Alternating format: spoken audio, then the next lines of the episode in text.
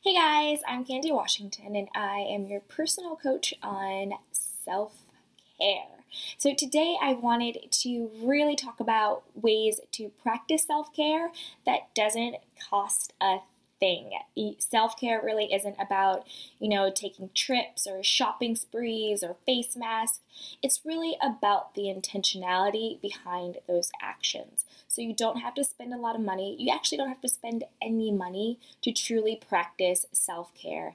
And to me, self care just means taking time to honor the space that I take up, taking time to honor my own intuition and myself, taking time to recharge, and knowing that I am my first and best priority. So, the first way to practice self care that won't cost you a thing is to just mentally and emotionally check in with yourself throughout the day. And it's as simple as getting quiet and saying, How am I feeling right now? What am I feeling right now? and tap into those feelings. Maybe you have some underlying anxiety that you is that you don't even know is there, but you just need to check in and get you know a hold on that. Maybe it's um, depression, or maybe it's you know, worry or doubt. Maybe it's joy. Maybe it's happiness. Maybe it's nerv- nervousness. Maybe there's something, a gut feeling saying, don't do that. Or maybe it's a gut feeling saying, hell yes, let's go do that. But you are so busy that you're not in tune with how you are feeling. So be sure to just slow down. Take a moment to yourself and check in with yourself. How am I feeling right now? Is there any tension? Is there any stress? How can I tell my mind and body to just relax and to slow down and to be in tune. And another great way to really get in tune with yourself is just to say, I am here now. And take a deep breath, focus on your breathing. I am here now. That brings you settled, that brings you into the present moment, and that lets you tap into what you are feeling right now. And that is just a very simple mindset shift. It doesn't cost you anything but it centers you, it grounds you, and it gets you in tune and in alignment with where you're at right now. And then that will then inform the next right step for you. A second way to practice self care that won't cost you anything at all is creating boundaries for yourself and harnessing the power of no. I struggled with this for a very long time. I had the disease to please. I always wanted to people to know that I was always there for them. Anything they needed, I had their back. And, you know, I would just put their needs and their wants above my own needs and wants, whether it was convenient for me or not. I was the friend, I was the daughter, I was the girlfriend, I was a sister that would just always show up and just always be there. And I had to really learn how to say no because if I am continuously extending myself, but I'm not getting filled back up, then I am depleted and I can't give if I have nothing to give. And I need to give with overflow. It's my cup runneth over. And what that overflow is for everybody else. But what's inside that cup is that's for me. So I need to be mindful to keep my cup full. And to keep my cup full, sometimes I have to say, no, thank you for that invitation, but I can't go to that. Or no, I can't do that right now, but maybe down the line. Or no, but I still love you no, not right now, no, not today, and and no, I, I can't do that. And you don't always have to give an excuse or a reason why. If you don't feel like doing something, don't do it. And it's okay to say no. And don't feel that you're going to disappoint people. They're not going to love you. They're not going to like you because your value is not rooted in what you do for other people. Your value is rooted intrinsically. Because you are here, you are inherently valuable. You don't get value through what you do for other people. You get value for who you are. And it does no one a service, it does everyone a disservice if you are doing things that you truly do not want to be doing. And a good way to tap into the power of no is by using the power of intention. So think about what is really the intention behind me doing this. Is my intention because I really want to do it? Or is my intention I don't want to disappoint someone? I want to I want everyone to think that I'm nice or kind. I don't want to appear to be selfish.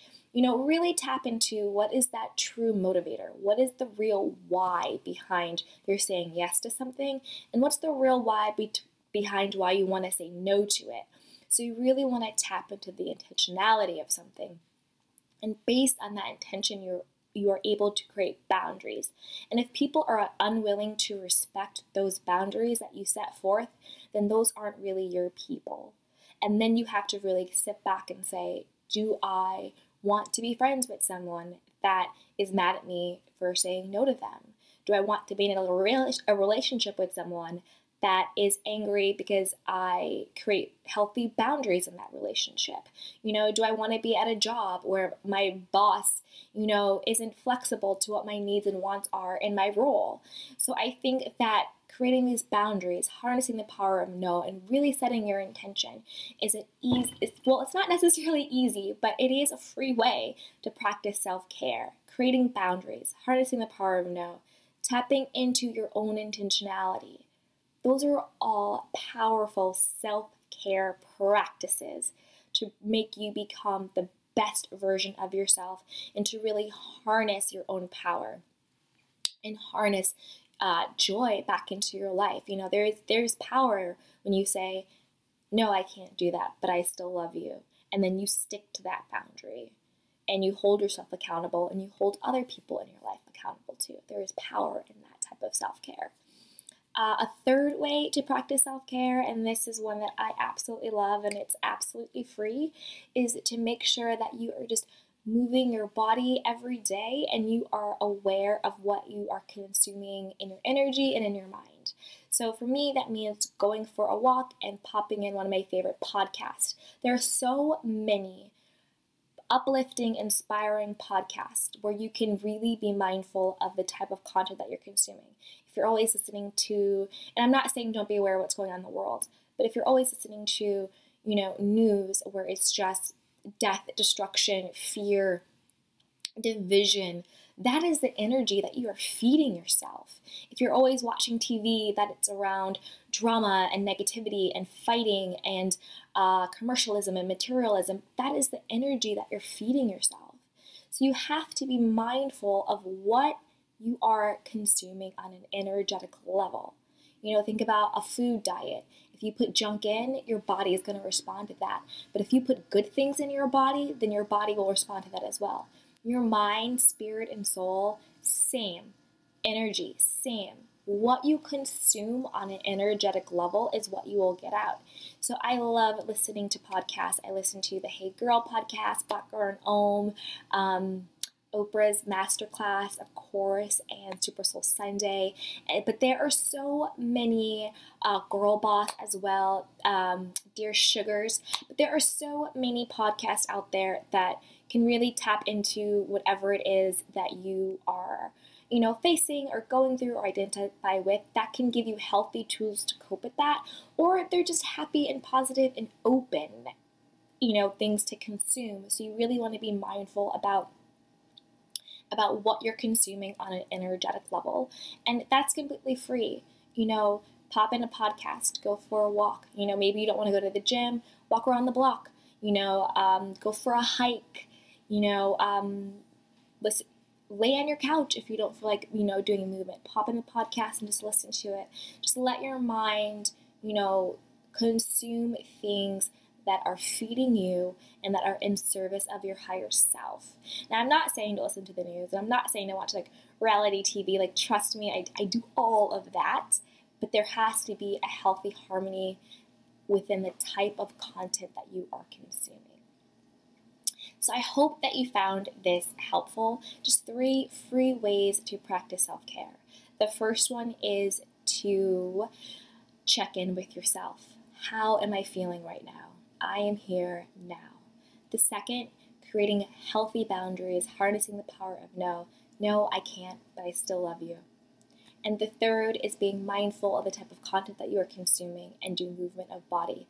Pop in a podcast, go for a walk, you know, meditate, clear out all the noise, and just get back centered. So I would love, love, love, love for you to join me um, in the comments below and in the notes below. You can see links to join me um, for a little bit of self care if you want a coach to help you with this, or if you just, you know, really need someone to talk to you about what self care is, what it means for you, and how it can transform your life. You can email me at info at candywashington.com and you can find me at candywashington.com. And also, um, there's a link below for where you can sign up for some coaching if that is what you want. So, sending you guys all a lot of light and love.